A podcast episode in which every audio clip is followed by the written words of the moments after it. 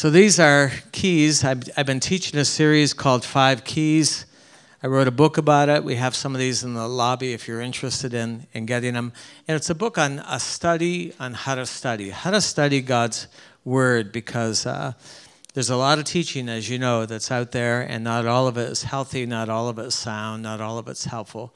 And so we wanted to teach our people how to rightly divide the Word of God. And um, so we have five keys that represent five ways to handle God's word with integrity in a way that makes it safe and sound. You can you can run any teaching you hear through these five keys and decide whether to keep it or throw it throw it over the fence. The first key is everything that God teaches, everything that's in the Bible is always by two or three witnesses. You can always find two or three verses that say the exact same thing. Most legalism, most false or uh, flaky teaching that I've heard is based on one verse. Oftentimes, it's one obscure verse in the Old Testament that could mean something altogether different. We've taken that one verse and made a major doctrine out of it. That's not allowed. Uh, that's not the way we should handle the Word of God. And so, what, what he laid down as a rule for prophecy or for um, the Bible or even even resolving problems, there has to be two or three witnesses. That's why there's Matthew, Mark, and Luke all seeing and saying the same thing. That's in there because God says every word that He says has to be established by two or three witnesses. And often a big thing He'll establish with even four witnesses, and that's why we have the Gospel of John as well.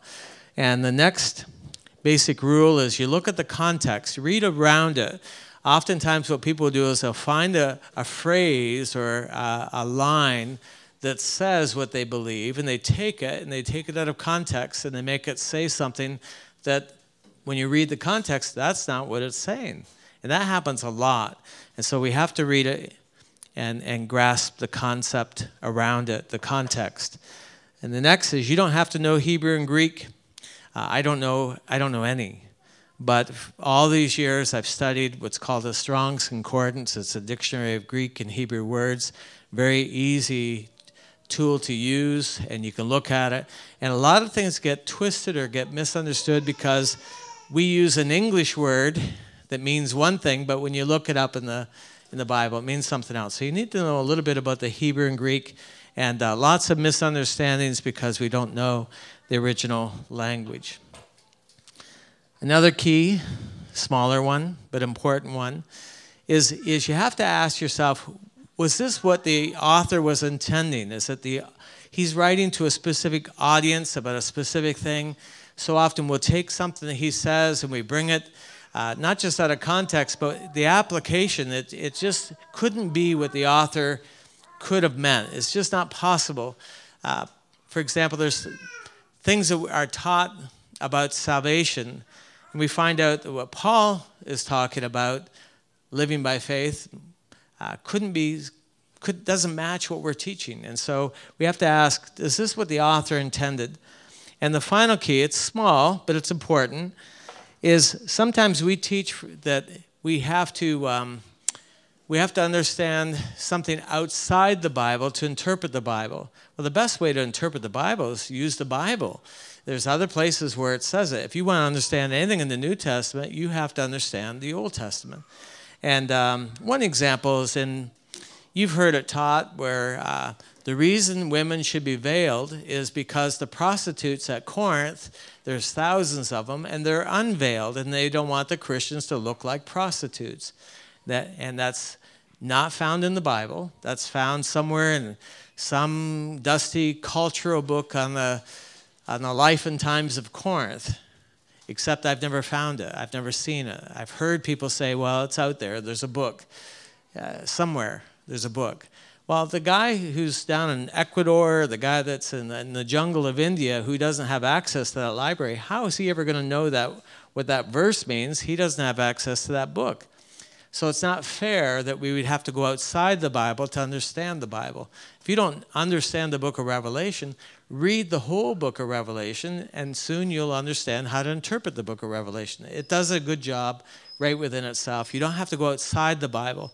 When we go outside the Bible to illustrate something, that's one thing to it might shed a little light on it but you can't base a theology, you can't base a major truth and say, well, you have to know something about something that happened in 1642 in order to understand the Bible. It just doesn't work that way. The Bible is the best commentary on the Bible. So let's go to 2 Timothy chapter 2. 2 Timothy chapter 2. By the way, uh, all these messages are recorded morning and evening, and when I'm not here, whoever's teaching, they're recorded and they're on they're on websites where you can go that have podcasts. So you can listen to it in your truck. You can catch up with messages. You can listen to it on the job site. You can listen to it while you're cleaning house. There's uh, it's re- being recorded, so we have these podcasts. You're welcome to go get them. Second Timothy, chapter two,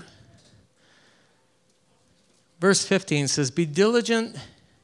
to present yourself approved to God, a workman who does not need to be ashamed, rightly dividing the word of truth.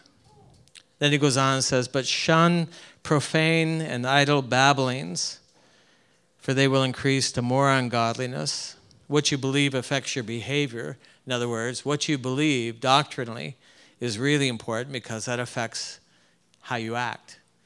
And so he said, There's stuff you should shun. You should actually shun. You don't have to shun people, you have to shun ideas and theology. And he's talking about rightly dividing the Word of God. See, the Word of God is so big, but it's so masterfully put together. It's put together by the Creator, same one who created a snowflake and created uh, microorganisms that are so powerfully interrelated. Did the same thing with the Bible. The Bible is perfect and so it really fits together perfect. So when you take a piece out of, the, out of it and you, you take it out and you misuse it, you make it say something it was never intended to say, you're not rightly dividing the Word of God. But the reason we need to divide the Word of God is so big, it's so vast, it's so amazing. But in order to create a meal, we have to cut it down in bite sized portions. We have to cut it down for people and say, this is what this is saying. And so we have to, pastors have to rightly divide the word of God. That's what he's writing to Timothy. Timothy's the pastor the church at Ephesus. He's actually the apostle there after Paul. And so he's, he's telling him, you need to be a workman, approved, uh, present yourself approved of God, a worker who does not need to be ashamed, rightly dividing the word of truth. And that's what we're doing.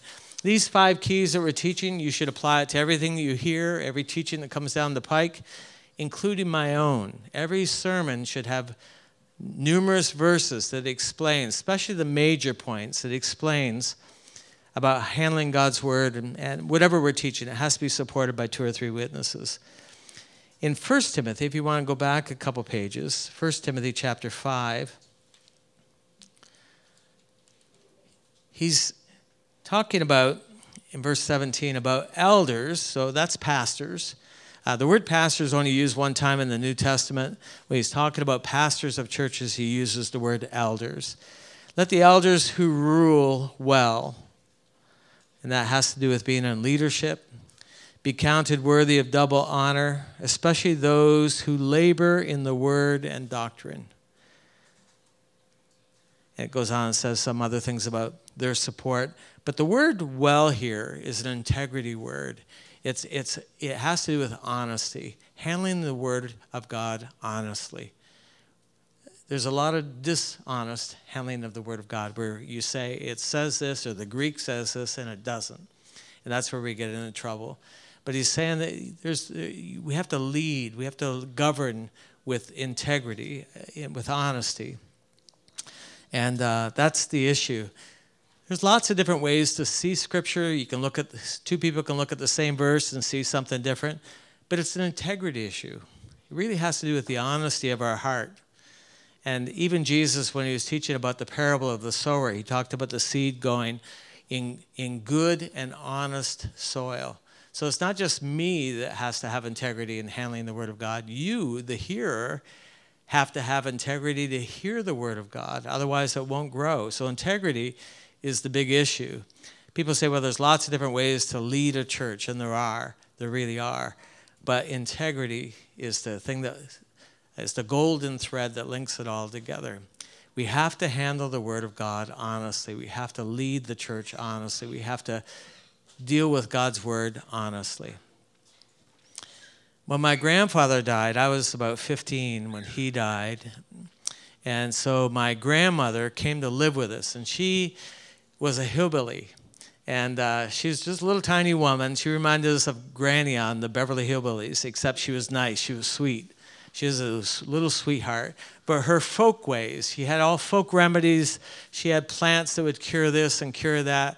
She had all different kinds of unusual old hillbilly kinds of habits. And we were living in the city, and she came to live with us. And so we built her a little room on little apartment on the side of our house, and um, she come to live with us. I love Grandma, and she was wonderful. And so uh, I'd go spend time with her and talk with her. She's out there by herself.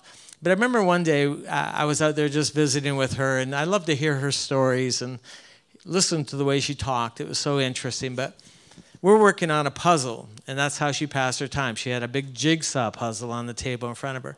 And we're just talking, and she's reminiscing and working on the puzzle and snapping pieces in place.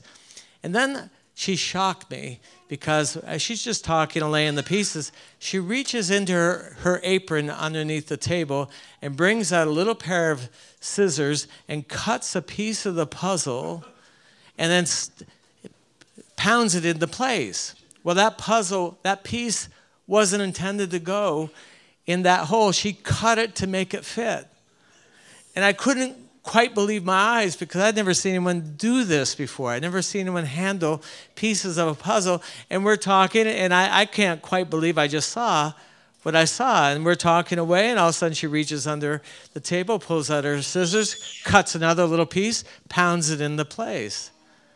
And I remember saying, Grandma, you're going to have pieces left over at the end of, that won't fit in anywhere. God's word is so intricate, is so profoundly put together that if you misuse verses, misapply verses, take them and make them say something that they were never intended to say, you're going to have pieces left over that don't fit. You're going to have, there's going to be holes in your theology that aren't going to make sense. There's lots of examples of that. And I, I, I'm hoping to get into a thing where we'll, we'll teach on the head covering, we'll teach on hair, and we'll teach on hats, and we'll teach on that whole thing from 1 Corinthians um, 11 and, and women being silent in church because we're missing a huge important concept because we've misunderstood we've trimmed those pieces to make them say things that they were never intended to say we'll teach on that this summer We'll go through that and we'll apply the five keys to how that's commonly taught. And what it does, there's stuff that men should be doing that they're not doing. They're not being the leaders of their home the way they should be because we've misapplied those verses. And Grandma had pieces left over. She cut it and she pounded them in place. When you see a pastor pounding the pulpit, I'm wondering if he's not pounding a puzzle piece into place, making that emphatically saying, This is what we're to believe Think about it next time you see someone pound the pulpit. When you go to Luke chapter 8, if you do that with me, Luke chapter 8. Actually, uh, go to Mark chapter 8, Luke chapter 12. Why don't we do that? Mark chapter 8 and Luke chapter 12. This is interesting. I just happened to be reading this my devotions this week. Mark chapter 8, verse 15. Jesus is talking to the disciples. They forgot bread. They're in a boat. They're going to the other side. Jesus is sitting back in the boat. And then he charged them. he said, Take heed, beware of the leaven of the Pharisees and the leaven of Herod. Herod's government. That's King, King Herod. And the Pharisees are the denominational leaders of their day, so to speak. They're the ones who were the, the people of the word, they were the keepers of the book. And he says, Now you need, and so he's actually speaking out loud, saying there's stuff that's being taught, there's stuff that is coming down from leadership and it's coming down from, from the religious part of our culture. And he says, Beware of the leaven coming from these two groups. and they're looking at each other. They didn't quite get what he was saying. They're thinking bread. They're thinking, we forgot bread. We should have brought bread. And they're starting to beat each other up. And he goes on and, and he addresses that. But hold that thought. Beware. This is Jesus actually saying, there's stuff, there's stuff being taught in our circles, in our, in our religious system, and also our, our government system that's leaven. Now hold that. And let's go to Luke's account. And Luke is writing in chapter 12.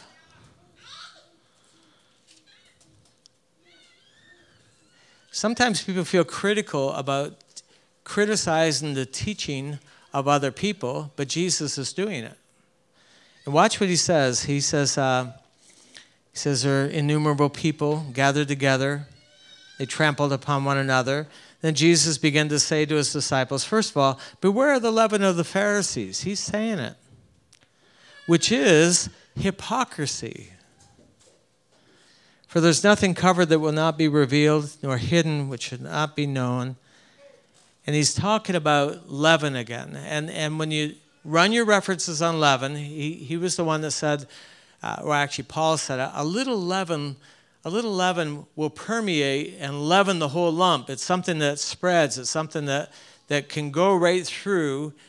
And he's talking about yeast, he, uh, the impact of yeast. He called it leaven. And, and there's teaching that will, that will go through a whole church. There's teaching that will go through a whole family, go through a whole generation, just like yeast will. It'll, it'll influence everything. And he said, now there's, there's leaven in our culture. There's leaven that's coming down, so to speak, denominationally through the Pharisees and also, also through Herod. He said, you need to be aware of it. The reason is because it has such an impact.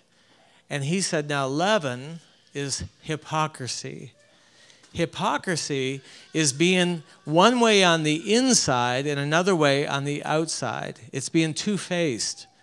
Hypocrisy is an acting term where they would take a mask and the mask would have a frown on it, and then the person would speak behind the mask.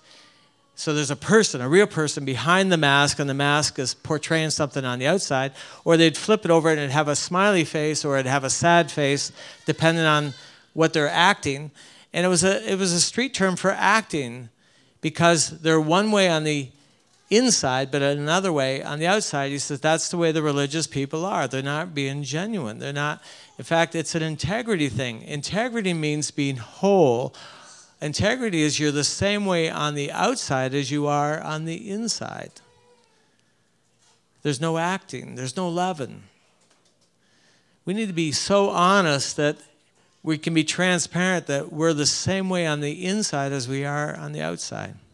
And we need to handle the Word of God honestly. Paul wrote to, to the Thessalonians, says, Notice how we were among you, how honest we were. We weren't after your money. We weren't after your stuff. We weren't wanting control of you. We, we were like a, a mother uh, who was careful to nurse their baby. We, we cared for you.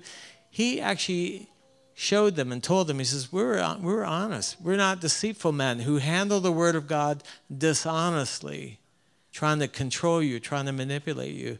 Jesus actually spoke against people who were dishonest. They're hypocrites and how they're handling the word of God. That's my issue, I think, is, is there's stuff that's being taught in our circles, in the body of Christ, in our circles where we are, that's dishonest it's not handling the Word of God honestly. Let me just give you a little illustration, and this is going to take a few minutes. You have to bear with me on this. This is something I, that came to me in my own studies, and I thought I'll share it here and see if it's helpful for you. Go with me to 1 Corinthians chapter 1. And, and this is a, a very unusual exercise. And so uh, let me see if I can make sense out of this. What I felt to do one time when I was studying is there's all these all this teaching out there, lots of teaching in the body of Christ that to me doesn't really seem biblical or doesn't seem to really make sense. And, and I got looking at the, the, the church at Corinth, and I had studied this church uh, an awful lot. And I, and I saw where Paul listed all the problems that were going on in church at Corinth. He got it from a person called Chloe. Chloe had a church, meeting in her house and wrote Paul and said, Here's the stuff that's happening in the church. You need to be aware of it. And, there's not, and he didn't say there's anything wrong with Chloe saying that. But Paul writes a letter, chapter or 1 uh, Corinthians 1, to address the problems in the church. And, and then we're going we're gonna go through and see what the problems were. Now, the next thing we're going to do is take some modern teaching to see if it applies uh, in terms of solutions. So in 1 Corinthians chapter 1, uh, starting in verse 10, he describes that there's divisions and contentions among them. So the church is split, the church is divided. And then in chapter 1, verses 11 and 12, he says there's some denominational pride. Some of you are saying, I'm with, I'm with uh, Apollos, and some said, I'm with Paul, and others said, I'm with Cephas. And some super spiritual people were saying, I'm only with Jesus. I'm, I, I don't listen to men, I only follow Jesus. And then in chapter 2, verse 1, there are people who elevated human wisdom, logic, above spiritual wisdom. Then in chapter 3, verse 5, if you're tracking, he said they were making carnal comparisons among themselves. Chapter 5, verse 1, he says there's sexual immorality in your midst, and the leaders have failed to address it. They've actually they've actually laughed at it. They haven't really stepped up to deal with this. There's sexual immoralities that's not even named among the Gentiles, stuff that was happening in church that the world wasn't even doing. He says, You didn't handle that very well. Chapter 6, they're actually, the Corinthians were taking each other to court. They're actually going to a Gentile judge with church problems and saying they believe this and we don't believe that and they're doing this and they're going to court among the Gentiles. And Paul can't believe that they're doing that. Chapter 6, verse 19 some of them are still using prostitutes, still going to prostitutes. It's astounding. Chapter 7, beginning of verse 1, we see the breakdown of marriages. And there's a stress on the church because the marriages aren't doing well. And then there's a stress on, on the single people because there's pressure being put on them that creates stress chapter 7. Chapter 8, some of them are puffed up. Uh, they're, they're puffed up in their knowledge. They have knowledge that they feel superior to other people. And it led to legalism. Chapter 8, verse 1. Chapter 9, they tended to be critical or fault finding of leadership, of those in authority. Chapter 10, verse 1, uh, he need to remind them that like the children of Israel, they lived for their own pleasure. They were pleasure seeking, charismatic Christians. Chapter 10, verse 21 some of them were using the cup of blessing, but at the same time worshiping demons. They were still going to the temple and still participating in temple worship at the same time that they're going to the meeting house and have a communion. Paul couldn't believe that they were still doing that. Chapter 11, verse 1 there are husbands who are neglecting their rightful responsibilities, their roles, and the wives were dominating the husbands. Chapter 11, verse 17 they were taking communion in a religious way, but at the same time remaining divided and treating each other poorly, treating the poor with, disgracefully, despising the church. They were under such judgment that some were some were weak, some were sick, and some were, were dying prematurely. Christians, he said, look among you and say, how many have died prematurely? They're under a judgment of God. Chapter 12, verse 1, they're gifted, but they're ignorant of spiritual things. Chapter 13, they're spiritually motivated by selfishness rather than doing the gifts for the benefit of others chapter 14, they're going to spiritual, spiritual extremes, causing confusion and bringing reproach upon the church. Chapter 15, it was startling that false teaching had taken hold of them to such an extent, some of them didn't believe in the resurrection of Jesus anymore. Chapter 15. Then 2 Corinthians chapter 2, verse 1, Paul had to correct them. Uh, because uh, they resisted his reproof and his authority in writing the first book of uh, 1 Corinthians. They're also being unequally yoked with unbelievers. Okay, so so that's the problem. How would you like to go to a church like that? First of all, before we go any further, are you grateful for our church? that we, I mean, we have problems, but we don't have a lot of the stuff that they're dealing with. It's just, aren't you just a sigh of relief that we're doing pretty good? We're, we're in pretty good shape. Uh, this is, this is a, a, first century church that Paul's the founder of. They were a wreck. They had all kinds of issues going on in that church. So we see this church has problems. Now let's look at some ways to address these problems and see if this makes sense. This is modern teaching that's pretty prevalent. Uh, we see it everywhere. Maybe the reason they had so many problems at Corinth, at Corinth is they were not affirmed by their fathers when they were young or by their pastors now. Maybe they didn't go del- through deliverance from their pagan past when they were first born again. Maybe that's the reason there were so many problems at Corinth. Maybe they needed, all they needed to do was have more faith simply call wholeness into existence. I've heard that taught. Maybe they're abused or neglected by their parents. Maybe it's proof that they were never homeschooled. Maybe nobody, nobody taught them how to bind and loose in terms of spiritual warfare. Maybe they didn't know the name of the big demon over that whole region, that peninsula, and that's the reason they had so many problems in their church. They, they just didn't know the name of that demon and bring it down.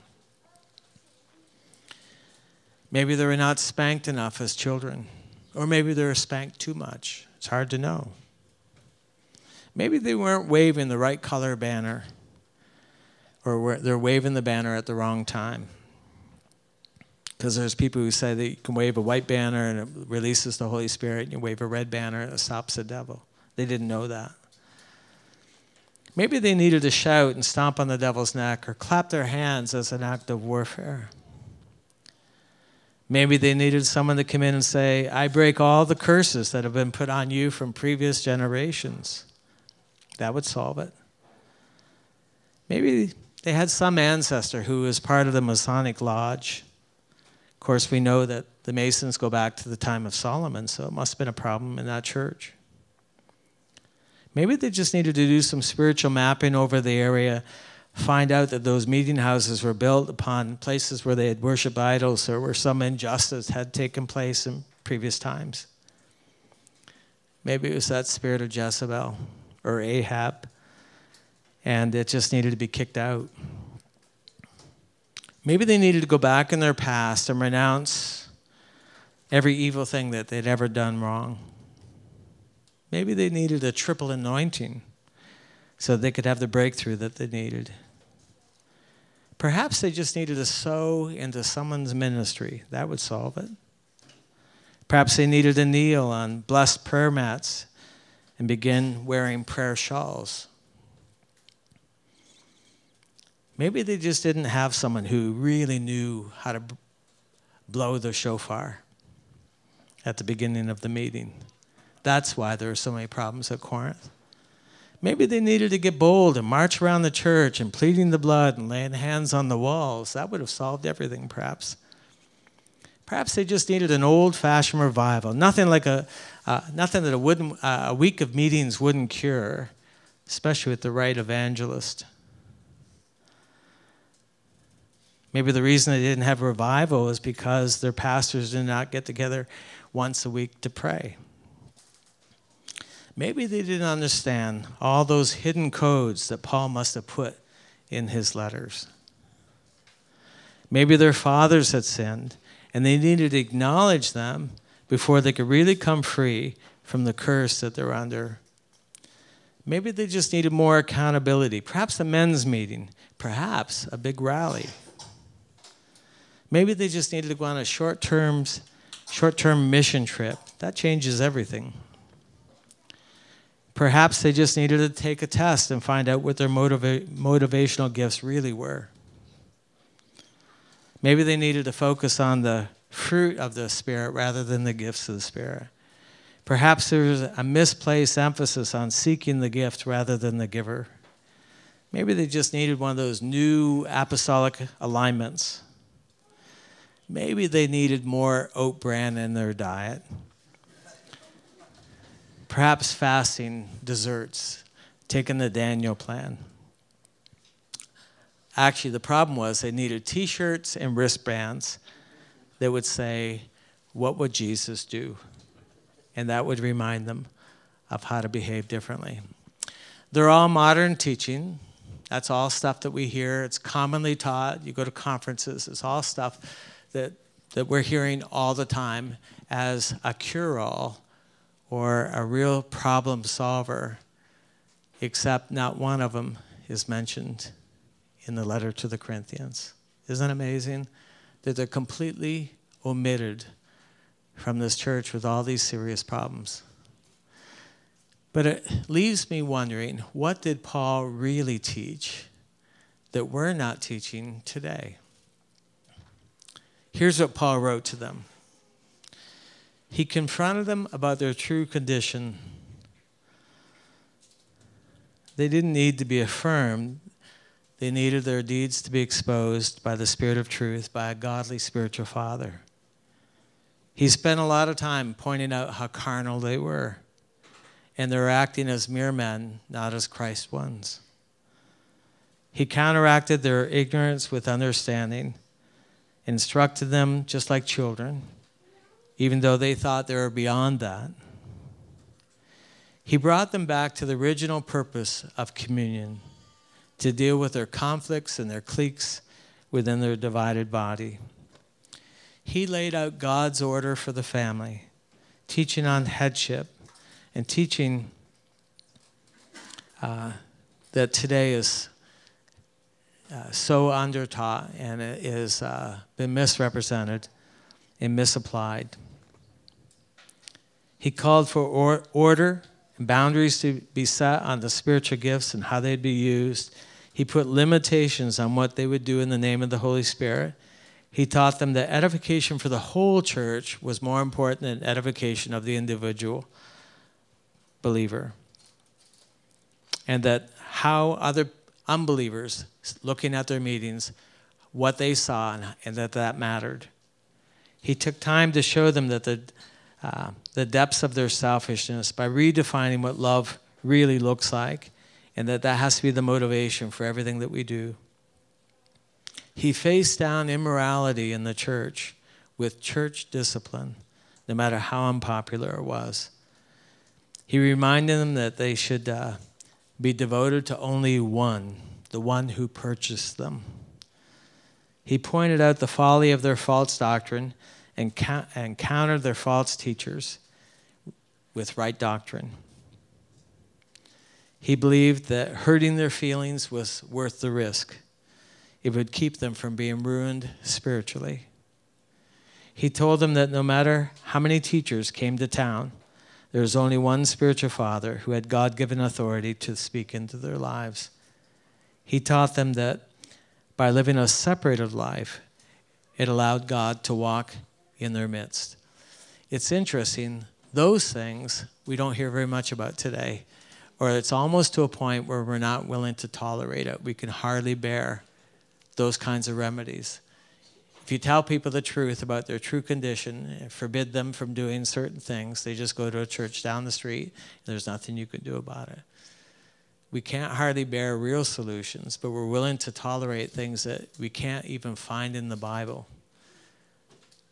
And we're, we're using them as a cure all for the problems in our churches today. But Paul didn't. where I'd like to go next over these next couple weeks, if you could be here for it, it'd be important. There's some surprising things that Jesus taught and believed that we don't teach today. He wrote seven letters to seven churches addressing the problems in those churches. And the things that he taught, we don't either teach or, or hardly even believe today. We've gotten so far away from what's lying on the surface of Scripture that is a real solution to our problems because we've gravitated to, to um, idle babbling and things that really don't make sense and things that sound, sound right, but they're just not in the Bible. They're just not. Uh, they're, they're hidden teaching that we make something, say something out of a little verse, and we're willing to take that as a cure all or major solution to our problems. Meanwhile, there's real Bible solutions laying right on the surface of Scripture, and we're looking past them for some intricate, complicated little morsel of teaching that really isn't worth spending time on. I'm not saying you're doing that. I'm saying that is a chronic problem in the body of Christ. But my responsibility as the pastor is to empower you to be able to say no to teaching, be able to say, I'm not embracing that. I'm not accepting that. I'm not going to reteach that. I'm not going to I'm going to say no to that because I understand how to rightly divide the word of truth. I know how to break it down for me and for my family. That's something that you have power to do. That's something you have a responsibility to do. And you need to be reminded of it. You need to be taught that here's some ways that you can interpret any teaching that comes down, whether it comes from me or through a radio broadcast or at a conference. You can, you can run any teaching through these five simple tools and decide what's, what's going to be feeding your family because that'll affect the health of your home, it'll affect the health of your marriage, it'll affect the health of, of, of your church as well. There's some stuff that comes down the pike. There's always stuff that's coming. There's stuff that people get excited about, and it's hard for us to get on board with it right away. We want to see the fruit of it, we want to see what it produces. So there's stuff that you may want us to embrace or want us to teach, and we just say, well, let's just wait and see what this, what this does. We're, we're, we're charismatic but we're conservative enough to ask, where is it in the Bible? show me where, show me the fruit of this thing. Forgive us if we're slow on it. We just want to make sure that it's healthy. We want to see what it produces in the lives of our people. Is that okay? You have tools. You just have to use them. You have authority. You just have to use it. You don't have to believe everything that's out there. You shouldn't believe everything out, that's out there. Some of it is just not honestly handling the Word of God with, with, with honesty, with integrity. And we want you to be able to do that. Amen? Father, we thank you for your Word. It's matchless, it's wonderful. There's nothing, there's no book, there's no teacher, there's, there's nothing, there's nothing like your Word. Help us to be people of your Word who know how to rightly divide it, who know how to handle it in a way that wouldn't cause us to be ashamed, in a way that would please you. Lord, your word is a lamp unto our feet. Without it, we can't figure anything out, we can't find our way. Lord, you honor your word even above your name, and we want to honor your word. Lord, we've all come out of stuff. We've all come out of muddy waters. We've all come out of teaching that hasn't been altogether helpful.